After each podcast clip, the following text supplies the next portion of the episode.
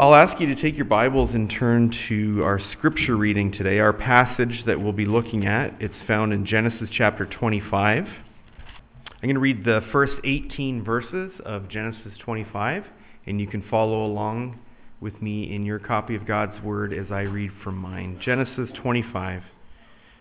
Abraham took another wife whose name was Keturah. She bore him Zimran, Jokshan, Medan, Midian, Ishbak, and Shuah. Jokshan fathered Sheba and Dedan. The sons of Dedan were Asshurim, Letushim, and Leummim. The sons of Midian were Ephah, Epher, Hanoch, Abida, and Eldaah. All these were children of Keturah. Abraham gave all that he had to Isaac. But to the sons of his concubines, Abraham gave gifts, and while he was still living, he sent them away from his son Isaac eastward to the east country. These are the days of the years of Abraham's life 175 years. Abraham breathed his last and died in a good old age, an old man and full of years, and was gathered to his people. Isaac and Ishmael, his sons, buried him in the cave of Machpelah, in the field of Ephron, the son of Zohar the Hittite, east of Mamre, the field that Abraham purchased from the Hittites. There, Abraham was buried with Sarah, his wife. After the death of Abraham, God blessed Isaac, his son, and Isaac settled at Beer Lahai Roi. These are the generations of Ishmael, Abraham's son, whom Hagar the Egyptian, Sarah's servant, bore to Abraham. These are the names of the sons of Ishmael, named in order of their birth Nebaioth, the first of the firstborn of Ishmael, and Kedar, Adbeel, Mibsam, Mishma, Dumah, Massa, Hadad, Tema, Jetur, Naphish, and uh. These are the sons of Ishmael, and these are their names by their villages and by their encampments, twelve princes according to their tribes. These are the years of the life of Ishmael 137 years. He breathed his last and died and was gathered to his people. They settled from Havilah to Shur, which is opposite Egypt, in the direction of Assyria. He settled over against all his kinsmen. This is the word of the Lord. Well, I know what you're thinking. I think I know what you're thinking. And you're thinking, what a boring passage. It's just a couple of obituaries, some genealogies, some difficult names. How can there be anything good in there? And you might be thinking that about this passage, but I, I doubt that you think that way about the packages that land on your doorstep a couple times a week. You know, those boring brown boxes with UPC codes and a strip of black ta- tape on the top and bottom. You, you can have a blander presentation if you tried than a cardboard box. But something tells me that you're not too off put by the packaging. I doubt that when you see that box laying just outside of your door, that you're thinking to yourself, how could there possibly be anything good in there? I bet you're thinking the opposite. I bet you can't wait to tear into that box and discover what's inside. And whatever it is, you know that it's going to be good.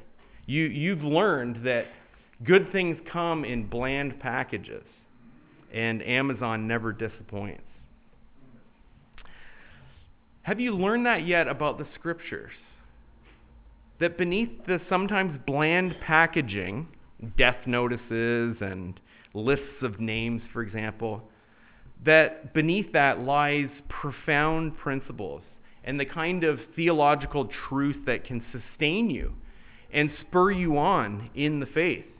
The Word of God has never failed us yet.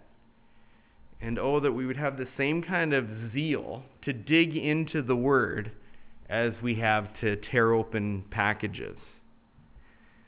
So here's what's inside. I'm going to give you the main truth the main idea of this passage right up front, like Pastor Jerry did last week. That was good and helpful. So I'll do it again today. Here's the main point God is faithful. God is faithful. He's faithful to accomplish everything that he said that he would do. God is faithful. Now, I hope that you're not thinking what I think you might be thinking at this point. I hope you're not thinking that the truth that God is faithful is a rather bland product to discover under boring wrapper. Not, to, not too long ago, we got a, a great big box on our doorstep that had the Walmart insignia on it. Uh, it was still bland, even though it was more blue than, than cardboard brown. But still, it was a big box, and I was excited to see what was on the inside. So I tore open the tape and I pulled out a 24 pack of toilet paper. What a letdown! Did you experience that kind of letdown when I told you that this boring passage contains the truth that God is faithful? Were you kind of hoping that the truth would be bigger and more profound, more exciting than that? If so, then you probably don't realize how badly you need this truth. The truth that God is faithful is one of these bare necessities in the Christian life. Put it this way if I had opened that same Walmart box a year ago, you know, so like in spring of 2020, I would have been ecstatic. You see, I'm, I'm ho hum about TP when, it, when I take it for granted, but I'm ecstatic about it when I recognize my need. And I trust that this text will help us to understand our need for God to be faithful. And not only that, but our need to know that God is faithful. And that we would delight to be able to lift all of these glorious truths out of our passage this morning, bland as the packaging might at first appear. So let's seek to understand something of the extent of God's faithfulness as we see it displayed from three different perspectives in our passage. First of all, God is faithful, and He's faithful to the faithful and the unfaithful. God is faithful to the faithful and the unfaithful. So, our first two points are actually going to deal with this question who, who are the recipients of God's faithful dealings, of his blessing? And we think that we know the answer to that one, right? It's one of our favorite verses in all of Scripture. We're not sure exactly of the reference, but it goes a little something like this that God helps those who help themselves. That's a good one. We believe that God deals faithfully with faithful people. That's how that goes. That's how we act. That's how we expect God would deal as well. We, we think that good things come, spiritual benefits flow to those who have their spiritual acts together. And trust me, it's not just nominal Christians who think this way. I think this way, okay? I know we think this way. This, this is my default thinking. This is the kind of, this, this is this kind of works righteousness is what I just automatically fall back into. Even this week, I was talking to a good friend about a church plant that we uh, both know of that's being led by a person that has some whacked out political views. And we wondered aloud to each other how, how a church, how that church could ever expect to be prospered and by God and blessed by God, given such faulty actions and attitudes.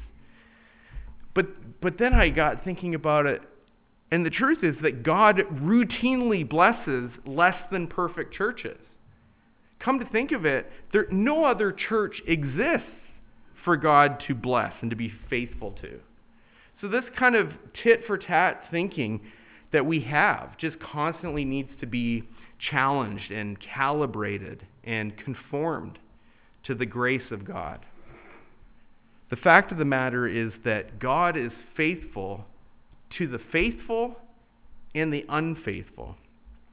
So I guess the question now is where would we put a guy like Abraham? What category does he fit into? Is he faithful or is he unfaithful? This passage gives us notice of the death of Abraham, a man uh, over the last 14 chapters or so that we've come to know and love. He feels like a friend to us by this point. And death always gives us an opportunity to look back at a person's life and to draw some conclusions about their character. Um, at a funeral or at the graveside, we, we give a eulogy typically. And that eulogy, in addition to giving some basic facts about the, the person's life, in that eulogy, we like to highlight the many commendable things about that person. Now, the eulogy that the author to the Hebrews gives Abraham is that he was a man of faith, par excellence. In Hebrews 11, um, what's come to be known as the Hall of Faith, this is where all of the faithful men and women of the past are displayed. Abraham is most prominently displayed. He is given a disproportionate amount of verses to discuss uh, his great faithfulness. In uh, for example, leaving his homeland at the bare call of God, not knowing where he was going, but knowing that God was leading him. And then, of course, uh, the, the faithfulness displayed by Abraham in his ongoing sojourning through the land without finding a permanent dwelling place took a lot of faith. And ultimately, the high point of his faithfulness is displayed in his readiness to to even sacrifice his son, to offer his only son, the son of a promise, Isaac, as a burnt offering. So, for good reason, Abraham is our example. He, he's our father, the, the Bible speaks of him as. And in Galatians chapter 3, Paul calls him the man of faith.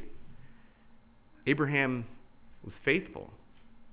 Now, I've given a fair amount of eulogies in my day, and because I endeavor to be uh, realistic guy. I don't like um, fakey, fakey stuff. I, I, don't want to be ever charged as a, a hypocrite. I always struggle with do I include some not so commendable things as I'm discussing a person's life? You know, should I acknowledge the estranged wife? Should I mention the gambling habit, the alcoholism? It's always a it's always a little bit of a struggle to know exactly what to say. And it's interesting to me that the narrator here in Genesis 25 is not afraid to give us a realistic portrait of the man Abraham. And actually, this has been the case all along. This is one of the things I think that we appreciate about this narrative in Genesis is that Moses has not whitewashed the record. He has told us, for example, about how Abraham passed his wife off as his sister multiple times whenever they traveled internationally because of his fearfulness and because of his faithlessness. Furthermore, we were given all of the gory details about the Hagar drama. How Sarah had offered her maidservant to her husband in order to bring about the promises of God by the flesh. It sounded to Abraham like a decent plan. But then you, we saw how all the horrible fallout from that sinful act. Now, in verses 12 and following, we have a record of the people and the tribes that sprung from Ishmael, whom the text says uh, Hagar, the Egyptian, Sarah's servant, bore Abraham. So we, we might have left that part off of Abraham's obituary. That, that was kind of a not great, not so great moment in his life. But Moses is not afraid to mention her, and he's not afraid to mention this idea of Abraham having concubines. Now, if you'll notice in verse 6, the word concubines is plural. It means there was more than one. Now, this is a bit confusing because we read of a woman named Keturah right from the beginning, um, verse 1. This is a woman that the text says he took as a wife, and that gives us the impression that he did so after Sarah had died, that he remarried and then had a, a big, fruitful family with Keturah after that. that would be great. That would be fine if that were the case. He's allowed to get remarried. But elsewhere in Scripture, Keturah is described as a concubine. And even in this passage, the context seems to indicate that she is one of the concubines uh, that whose sons Abraham gave gifts to and sent away. So she's part of the plural there in the word concubine. And so the idea is uh, many scholars believe that, that this is telescoping back in time and telling us that Abraham had taken another woman as a wife named Keturah while Sarah was still alive. So, in, in effect, she was a concubine. And if that's true, that would just compound Abraham's status as a sinner, as unfaithful. Now, the, the practice of polygamy and the, the picking up of side pieces in the Old Testament is not something that gets as full throated of a condemnation as we would like for it to, right? But Jesus sets the record straight when, when he was asked about this kind of thing during his ministry. And he said that things like that were tolerated, they were permitted which is different from endorsed and given two enthusiastic thumbs up. And the reason that it was tolerated was because of the hardness of people's heart. But Jesus was clear to say it's not that it wasn't that way from the beginning. That is not according to God's design. And we know this from having studied the earliest chapters of Genesis that God's good design from the beginning was one woman fit for one man for a lifetime. Furthermore, we, we saw that after sin entered the world, people were discovering all of the unique ways in which they could rebel against God's created order and his good design. And so we read in Genesis chapter 4 about an arrogant and brash man by the name of Lamech. And the text there says that he took two wives. And this is clearly an act of defiance against God. Here in chapter 25, during his eulogy, we're reminded of the sins of Abraham, the man of God, the sins to take Hagar improperly, and to take Keturah, most likely improperly. And if she wasn't part of the plural concubines, he certainly had at least one other. So, what do you think? What do you think now? You, is, is Abraham to be categorized as faithful or unfaithful? In the final analysis, we understand that he looked forward to the time and to the person of Christ. As Jesus said, Abraham saw my day and was glad. So, positionally, Abraham is in Christ by faith. He's accounted righteous. And, and same with you. If you're in Christ, there is now no condemnation for you. You are justified. You have been declared righteous. You should expect to hear on that great day, Well done, good and faithful servant. That's your status, faithful. But practically, and in terms of our performance, like Abraham, we all stumble in many ways. The question is Is God's faithfulness to us based on our faithfulness to Him? And Abraham's life teaches us that, thank goodness, no. God is faithful to the faithful and the unfaithful. And when it comes to each of us, those two terms describe the same person.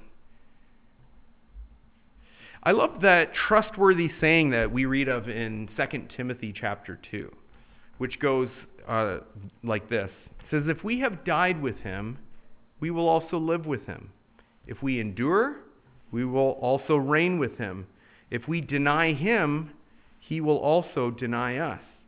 And as this ditty progresses, you know, the tit for tat pattern is set up with all of those conditional statements so that we should expect the, re- the results, whatever the results are, are going to be commensurate with our position and our performance. So that trustworthy saying keeps going along that consistent pattern, but now comes the last line. It says, If we are faithless, and right, right at this point, according to the pattern, we expect it's going to say something like, He will deal faithlessly with us. But of course, that's not the case with God. And so that pattern is broken. It's gloriously broken. It's shattered in the last line. It says, If we are faithless, he remains faithful, for he cannot deny himself. Oh man, I love that. I love how this structure moves us from the, the we to the he. It's all about him. God's faithfulness is all about him. And, and that really, I think, helps us to realize that our performance mentality is actually a form of pride.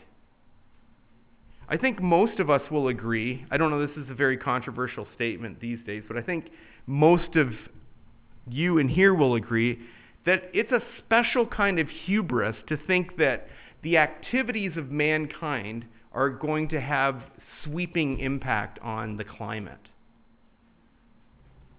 that we can somehow control the weather in the future by how many hamburgers we eat today.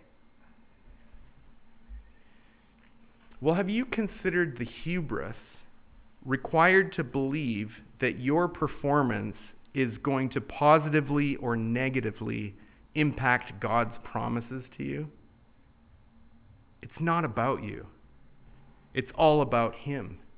And in Abraham's life, this point is made quite memorably by the fact that when God entered into covenant with him, at the very beginning, you recall that when God wanted to formalize and set forth in, a, in an oath type way all of the promises that he had made to Abraham, where was Abraham?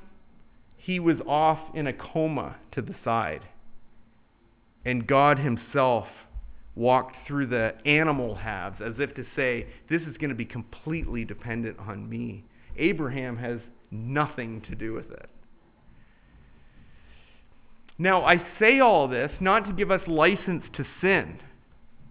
In fact, we should have the opposite instinct in light of such grace and mercy and faithfulness. That should drive you in the opposite way. But I do say this to encourage us, and we need to be encouraged. God is going to fulfill every promise that He has ever made to you. And He's going to do so in spite of the week that you may have just had. If we're faithless, and we are, He will remain faithful, for He cannot deny Himself. God is faithful to the faithful and to the unfaithful. In the second place, we see that God is faithful to the elect and to the non elect. God is faithful to the elect and to the non elect. In the weeks ahead, we're not going to be able to avoid some controversial terms and a controversial topic. And to use this term, election, in most conservative Baptist circles is enough to make people twitch. And uh, that's already too much movement for conservative Baptist circles. So we'll have occasion to consider God's choice of Jacob over Esau, which is going to bring us to Romans chapter 9, which is, I think, I'm right about this, it's, I'm sure, the most skipped over chapter in all of Scripture. And so we will see that there is a particularity to the people of God. There are certain individuals and families that are the objects of God's love and that are his chosen vehicles for his saving purpose. And others are not. There's ultimately two kinds of people in the world the elect and the non elect. So if you're put off by that, if you're intrigued by that, if you want to hear more on that, I'll encourage you to keep coming out as we uh, dive into Genesis.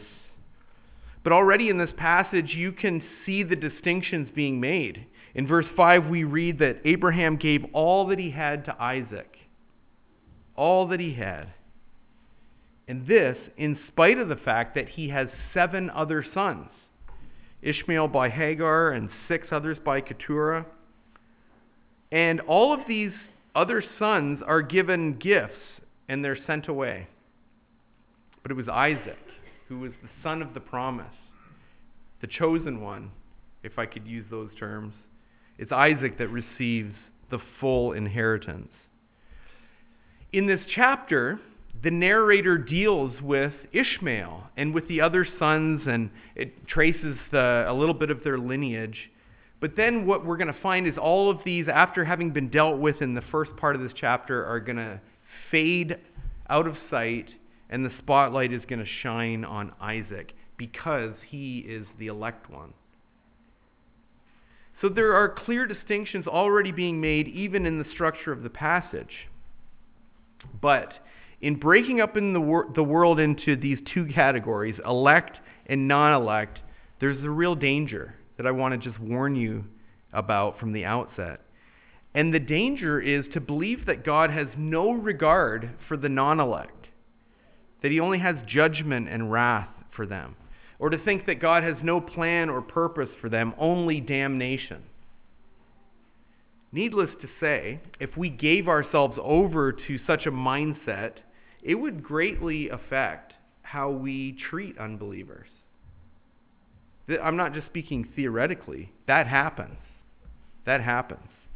And hopefully, it's going to inoculate us against such dangerous and unbiblical thinking if we can only see how God deals with the non elect. In passages like this one, this one right here in front of us, shows us that God deals graciously and faithfully with them. No, I want you to notice first how Abraham deals with his sons, who are not sons of the promise. Verse 6 He gave gifts to them and helped them get established in their own places while he was still living. Abraham is under no obligation to do this, you have to understand. These, these are his sons by way of concubines, and Therefore, they have no legal right or authority to anything, and yet he gives them gifts, he gives them grace. But let's look at Ishmael in particular. In verses 12 and following, his offspring are mentioned. These names that you read Nebaioth, Kedar, Adbeel, Mibsam, Mishma, Dumah, Massa, Hadad, Tema, Jetur, Naphish, and Kedemah these appear to be both their given names and also the names of the tribes that they would become. And there's 12 of them in total. What do you think of that? Well, that's a pretty that's pretty boring, right? That's pretty that's about as boring as a brown box. Well, let's rip it open and see what's inside. What's inside is nothing less than the fulfillment of the promises that God had made about Ishmael. When he saw and he heard the cries of his mother Hagar in the wilderness. Do you remember that in chapter 21, verse 18? He said to Hagar, Up, lift up the boy, for I will make him into a great nation. But the promise regarding Ishmael actually goes back further. With greater specificity, we read in chapter 17, verse 20, what God promised to do with Ishmael. And so he says to Abraham, As for Ishmael, I have blessed him, and I will make him fruitful and multiply him greatly. He shall father 12 princes, and I will make him into a great nation. 12 princes? Well, these 12 are called 12 princes. And so, what we have here in chapter 25, what's in the box is nothing less than the glorious truth that God is faithful, even to the non elect, that God is fulfilling every promise that He had ever made, not just to His people, but to the non elect as well. And what we're talking about here is the doctrine of common grace, which teaches us that God is kind and that He's gracious. He's a giver of good gifts, and He's faithful to all people. To all people. As Psalm 145 says, the Lord is gracious and merciful, slow to anger and abounding in steadfast love and mercy. The Lord is good to all, and His mercy is over all that He has made. The Lord is faithful in all his words and kind in all his works. In the case of Ishmael and in the case of the non elect, there, there's, a, there's a negative promise also that God is faithful to fulfill. And I'm thinking about the very end of uh, the passage that we read, verse 18, which says that Ishmael settled against all his kinsmen. So, part of God's plan and purpose was that Ishmael and his offspring would live in hostility towards their brothers. And that's the part of God's promise that we really latch on. We, we get really excited about that one. Yeah, there ought to be hostility between Isaac and Ishmael, between the elect and the non elect. And when you consider that Ishmael's families and tribes come down to us in the present as majority Muslim people, well, that's when we can get really excited about the hostility and makes us rub our hands together in eager anticipation of some shock and awe. But if you really wanted to get aligned with the heart of God, you would go back to the original promises of God to Abraham, which was that in you, Abraham, all of the families of the earth would be blessed. In blessing Abraham, do you remember God intended that he would be a blessing to the ends of the earth? God's plans, you understand, are not just for Abraham and Isaac and Jacob, not just for Israel. His plans are far more global than that. God intends that the seed of Abraham, which is ultimately Christ, and in Christ, ultimately the church, his plan is that he would extend the blessings and the benefits of the kingdom to people from every tongue and tribe and language and nation. Do you, do you see how a, a knowledge of God's faithfulness to fulfill all of his promises and to bless the nations in Christ is the fuel that propels us into the ends of the earth? armed with the gospel of the Lord Jesus Christ in fulfillment to his great commission towards us. Now, there's certainly much more that could be said along those lines.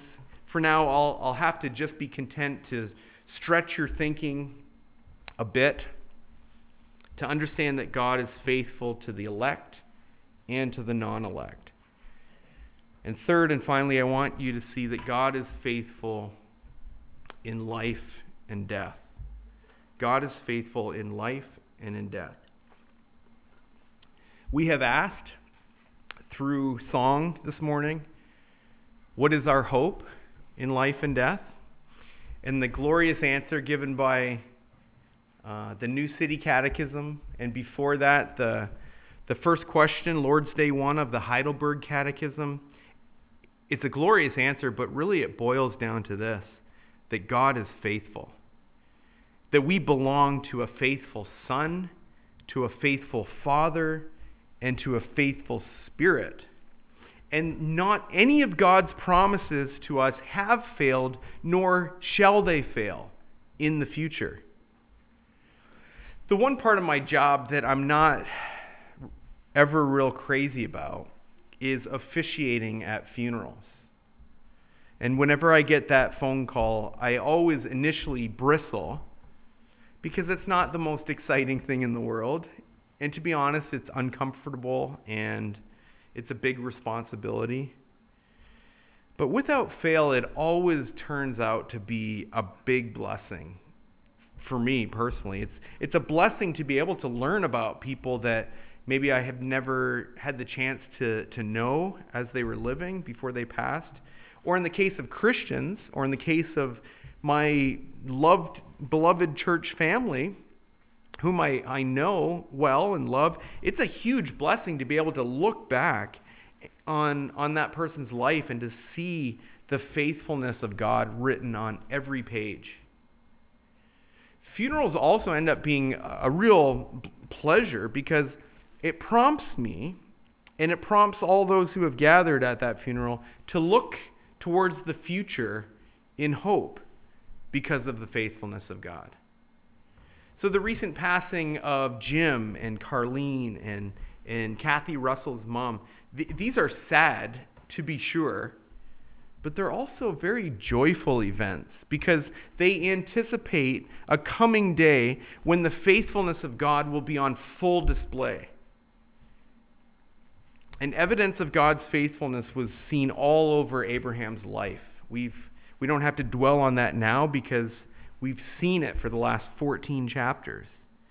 God said that he would make him into a great nation, that he would make him great, and indeed he has.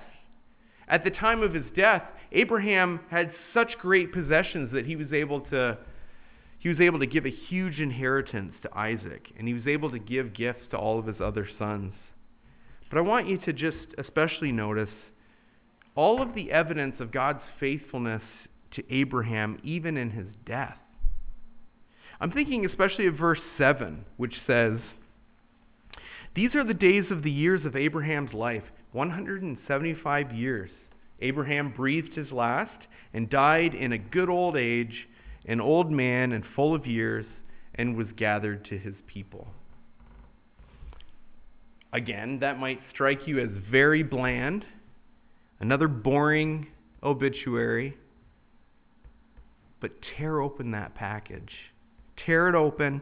I want, I want you to remember God's promise to Abraham back in chapter 15, verse 15. Let me read it to you. It says, As for you, you shall go to your fathers in peace. You shall be buried in a good old age. So, what's in the package? The exact thing that God had ordered.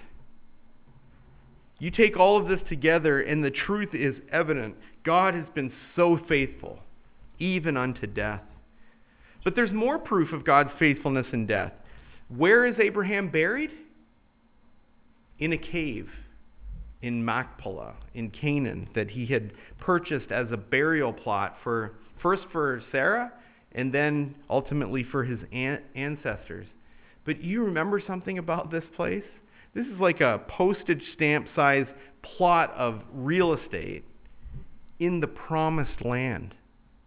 This was a great act of faith that uh, Abraham did when he purchased this, and it's a great act of faithful fulfillment to God that Abraham would be buried in that particular spot. God has been so faithful already to deliver on all of his promises, but we ain't seen nothing yet. Bubba baby, you just ain't seen nothing yet.